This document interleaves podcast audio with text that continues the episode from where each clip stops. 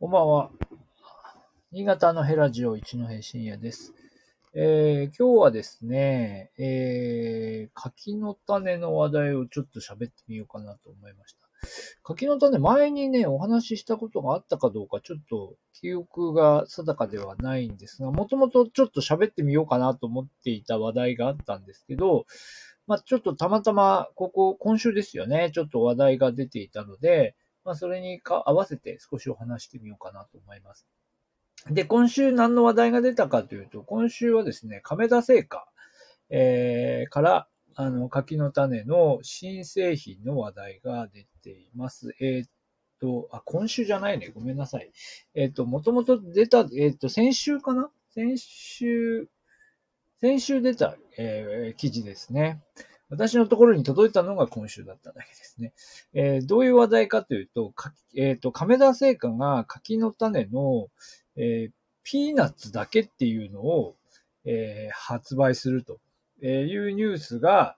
えー出てたということで、24日付、私が見てるのでは24日付配信の毎日新聞に出てますね。で、えー3月7日に全国のスーパーなどで発売ということで、えーピーナッツだけっていうですね、亀田の柿の種のピーナッツだけというのが発売されると。えーいうことなんだそうです。で、これ全然知らなかったです。亀田製菓は結構その、ピーナッツと、えっ、と、柿の種の、えー比率が、えっ、と、73でしたっけ ?64 でしたっけ？なんか元々の比率があって、それをいろいろこう、あの、ユーザーの声を集めた結果、えっ、と、比率を変更したっていうのをどっかで見ましたね。73を64に変えたのか、6473に変えたのか、なんか少し変更したっていうような、えー話も出ていましたが、まあその延長線上で当然その柿の種だけを食べたいという人もいれば、それからピーナッツだけを食べたいという人もいると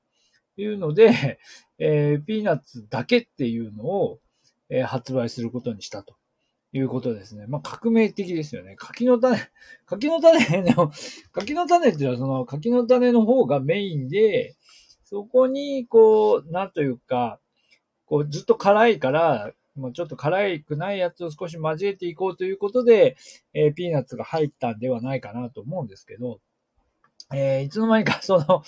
ピーナッツだけの方がいいっていう人も少数ながら、少数派なんだと思いますけどね、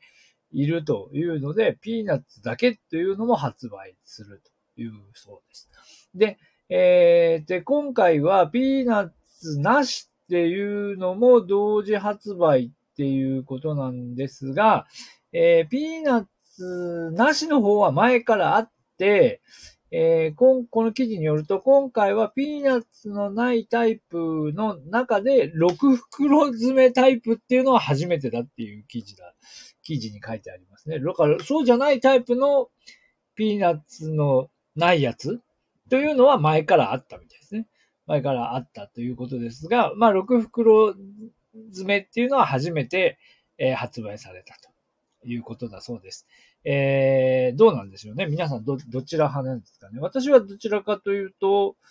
そうですね。まあ、ピーナッツはピーナッツで別に嫌いではないんですけど、どっちかというと柿の種だけで食べたい方かな。えー、ですね。値段はですね、どっちが高いかというと、今回参考小売価格で出ているもので言うと、ピーナッツだけが258円前後で、ピーナッツなしが183円とえーいうことなので、ピーナッツなしの方が、だから柿の種の方が安いってことですかね。えーまあ、ということになるようです。はい。で、で、もともとこの柿の種にピーナッツを入れ始めたのは、亀田製菓が入れ始めたんですか？あ、書いてますね。記事によると、亀田、亀田の柿の種というのは、えー、米化業界で初めて混ぜ、あピーナッツと柿の種を混ぜたということなので、もともとは混ぜてないんですよね。もともとは混ぜてない。で、あのまあ、亀田製菓も本社新潟市ですが、あの柿の種の元祖と名乗っているところで、まあ、あんまり新潟県外の方はあんまりご存知ないと思いますが、元祖と言われているというか、元祖と言っているのが、長岡にある、あの、何和屋っていうですね、柿の種の、えー、柿の種のお店っていうか、その米、米菓のお店ですよね。米菓の会社がありまして、そこが、まあ元祖だと。いわゆるこう、なんていうんですか、こう、缶、缶、カンカンっていうやつですよね。あの、缶に入っているようなお菓子として柿の種を発売して、まあヒットさせたっていうのは、えー、何話屋というところなんだそうですね。これ、でもどっかで一回やったような気がするんですけど、どうだったかな。あの、もう一回、ちょっと今、ウェブの方を確認しましたが、えー、っとですね、最初に柿の種ができたのは、えー、っとですね、大正、大正12年って書いてますね。え、ここ、このタイミングなのかな？ちょっとごめんなさい。ちょっとはっきりしないんですが、大正12年に、えっ、と、今井、えー、幸三郎かな？幸三郎と書いてますね。今井幸三郎さんという人が、まあ、創業者、何話の屋の創業者ですが、まあ、この人が、えー、大阪であられの作り方を学んできて、だから、だから何話屋なんですよ。大阪で学んできて、そして新潟のうるち米で、えー、もち米で、あられを作るというのをやり始めたん。ですね。えー、ということですね。あ、その前か、ごめんなさい。その前から、いや、ちょっとわかんないな。大正12年がどのタイミングかわからないんですけど、最初はせんべいを作ってたんだけど、あられを、あられを、大阪式のあられを作るのを、まあ、始めたということですね。で、で、それ、その時に、えー、何和屋という、その大阪のやり方を、あの、取り入れたので何和屋になるんですけど、えー、この時にですね、金型でこう、くり抜いてたんですね。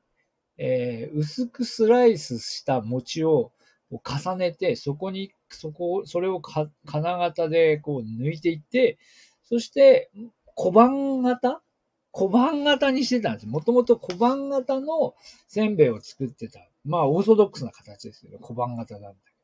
ところが、この小判型の金型をうっかり踏んづけてしまったのって、踏んづけて誰がです妻が、妻が踏んづけてしまって、踏んづけたところ、この形が、えー、まあ、ちょっと曲がっちゃったんですね。曲がっちゃって、その曲がっちゃった形をそのまま使ったら、まあ、柿の種に似ているようなあられができるようになり、あ、書いてあった。大正10、大正13年に、そこで柿の種っていう風に名付けたということですね。まあ、これは元祖の、元祖の柿の種の金型を、じゃあみんなでそれ真似したんですかねみんなで、みんなで踏みつけたんじゃなくて、同じような、こうね、あの、金型をみんな作って、で、それで各社が、こう、しのぎを削って、柿の種、新潟の味として、えー、作られるようになっていくと。まあ、そういうことなんでしょうね。えー、まあ、というようなストーリーが書いてありました。まあ、この、何わ屋さんのこのね、あの、頑固に、この何わ屋のこう柿の種はピーナッツ入ってないですよね。入ってない、入ってないですね。まあ、何わ屋さんもあの、あの、チョコレートコーティングしたやつとかいろいろ作っているので、必ずしも頑固一徹であの、柿の種の昔からのやつだけを作っているというわけでもないんですけど、ただ、あの、えー、ピーナッツとまぜる、混ぜるっていうのはあまり積極的にはやってないようですね。はい。まあ、ということだそうです。はい。というわけで、今日は、あの、えー、亀田製菓の、えー、ピーナッツだけの柿の種っていう、えー、柿の種の定義に対するすごい挑戦的な、あの、ものが 出るという記事を見ましたので、まあその話もしつつ、えー、柿の種のルーツについてのお話をいたしました。はい、どうもありがとうございました。